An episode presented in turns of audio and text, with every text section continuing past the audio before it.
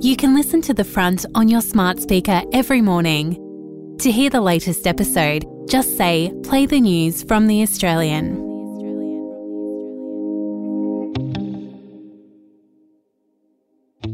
From the journalists of The Australian, here's what's on the front. I'm Kristen Amiet. It's Monday, February 20. The government has followed through on plans to remove 1,000 CCTV cameras manufactured by companies linked to China's Communist Party from official buildings. The devices were audited over concerns data could be harvested by Beijing. Attorney General Mark Dreyfus is reportedly mulling a more formal ban on cameras made by Hikvision and Dahua, similar to those already enforced in the US and the UK.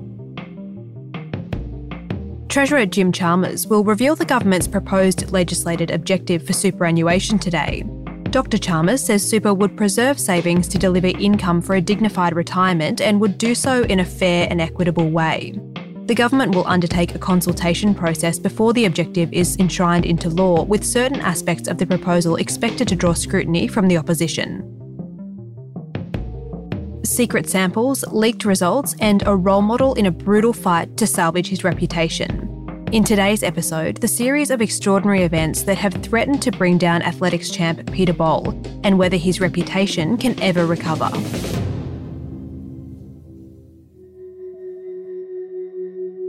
Erythropoietin. Better known as EPO, it's a naturally occurring peptide hormone produced by the kidneys to stimulate red blood cell production.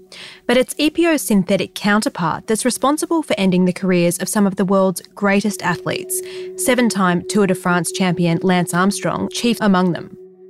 Here he is confessing to Oprah after more than a decade of denial. Let's start with the questions that people around the world have been waiting for you to answer. And for now, I just like a yes or no. Did you ever take banned substances to enhance your cycling performance? Yes.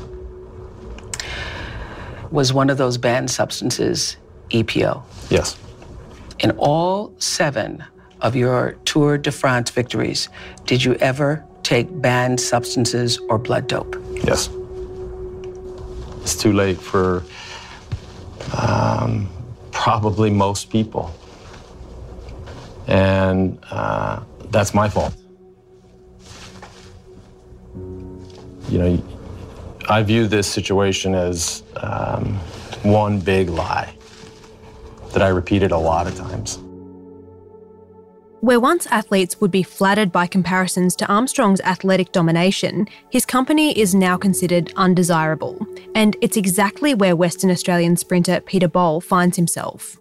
Australian Olympian Peter Bol has been provisionally suspended after testing positive to the banned substance EPO.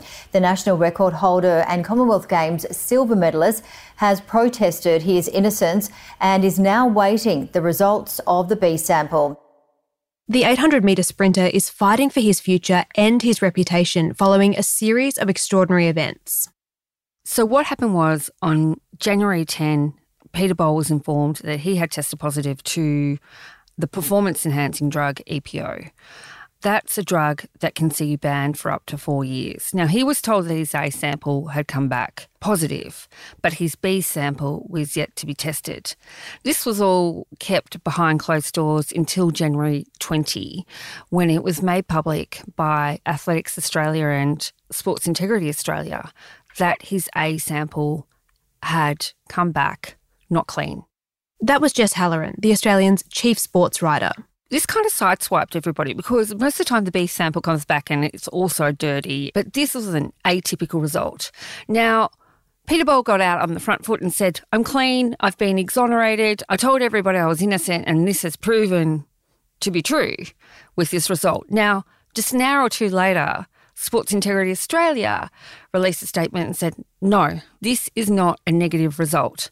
So now we are here where you've got Peter Bol still maintaining he's innocent and that he has been cleared, and you've got Sports Integrity Australia saying, no, the investigation is continuing.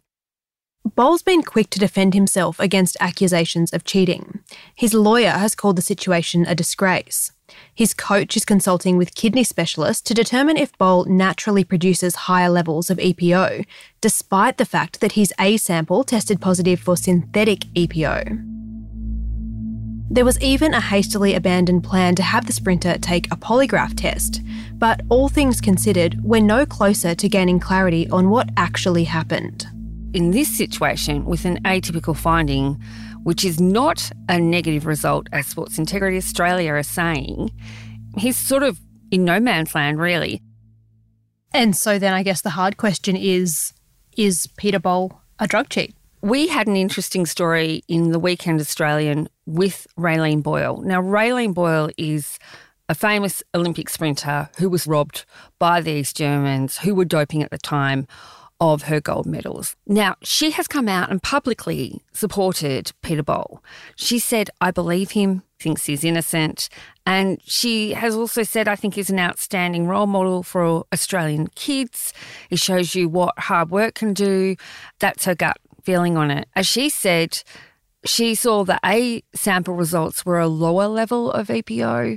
And now with the atypical finding, she's just feeling she would err on the side of believing in him, and that's her vibe. Vibe was her word. Stay with us after the break, what the future holds for Peter Bol.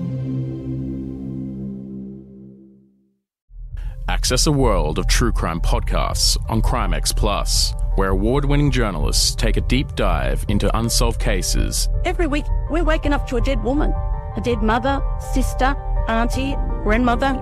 It's not good enough. From the team that brought you The Teacher's Pet, Shadow of Doubt, and Dying Rose, unlock early, ad free, and bonus content from brand new series and flagship shows such as I Catch Killers with Gary Jubelin. One was shot in the mouth, and I thought he was dead. Another one had been shot with a shotgun, and I got the overspray. Search for Crimex Plus on Apple Podcasts to start digging deep into the world of true crime.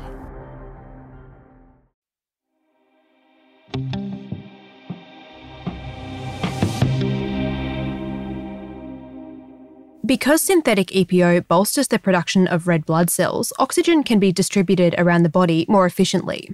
It's easy to see why it would appeal to endurance athletes like 800 metre runners, for example. It's this weird endurance sprint, right? It's two laps as fast as you can go. It's absolute pain. You know, I've covered World Athletics Championships, and I think that event, or of all of them, is one of the most painful up there with the 400 metres, sprinting your heart out for two laps Peter Bol earned the respect of Australian sports fans at the Tokyo Olympics for his ability to endure that torturous race. He came out of relative obscurity to place fourth in the men's 800 metre final. The fireworks are about to fly. They take the bell in the final of the men's 800 metres. Peter Bol, whose family moved from Sudan to Australia for a better life, for a new life. And he strikes out now aiming for gold for a proud nation. But he's got some fabulous runners tracking his every move.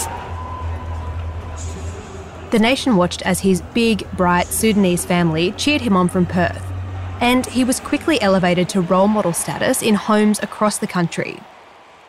What a difference a month makes. He says he's innocent. Sports Integrity Australia says not so fast. Either way, this has already cost him the Young Australian of the Year award. So, what does it mean for his reputation, particularly among Australians who are, for better or worse, notorious for our inclinations towards tall poppy syndrome. His coach was telling me that he's already been racially vilified on social media.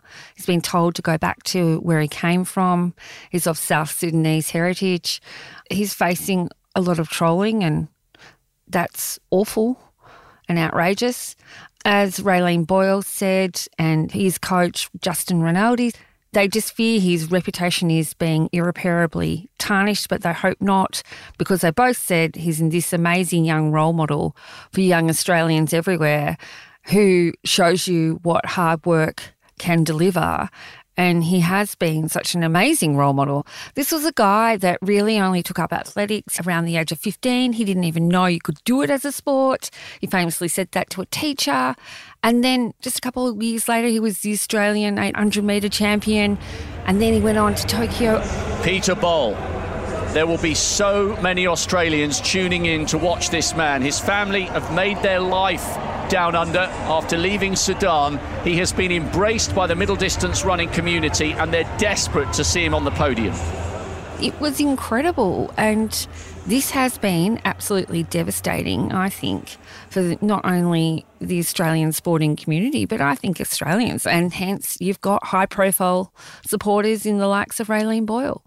What happens now? Does he just go back to training? So, Peter Bol is back training. He is aiming to compete later this year. He's looking towards the Paris Olympics. But there is an investigation ongoing.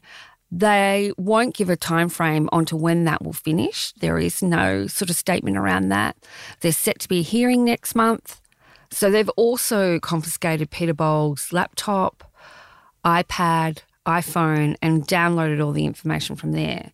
So they're clearly looking to see if they can support the A and the B in whatever way. Let's just say they're entire investigation is based on trying to prove whether or not he has deliberately taken EPO and has doped. Some have queried why Bol wasn't made aware of another mixed result from 2021 or why this more recent positive A sample was publicly leaked. It's also called the accuracy of EPO testing into question. And to that point, what does this mean for Sports Integrity Australia? Has this debacle damaged their reputation? And if so, how do they restore the faith of both athletes and sports fans? Sports Integrity Australia is a famously tight lipped organisation. Like, you're not going to get any big reactions out of them, even though you've got the likes of Peter Bol's lawyer, Paul Greene saying that it was a complete disgrace that his A sample result was made public.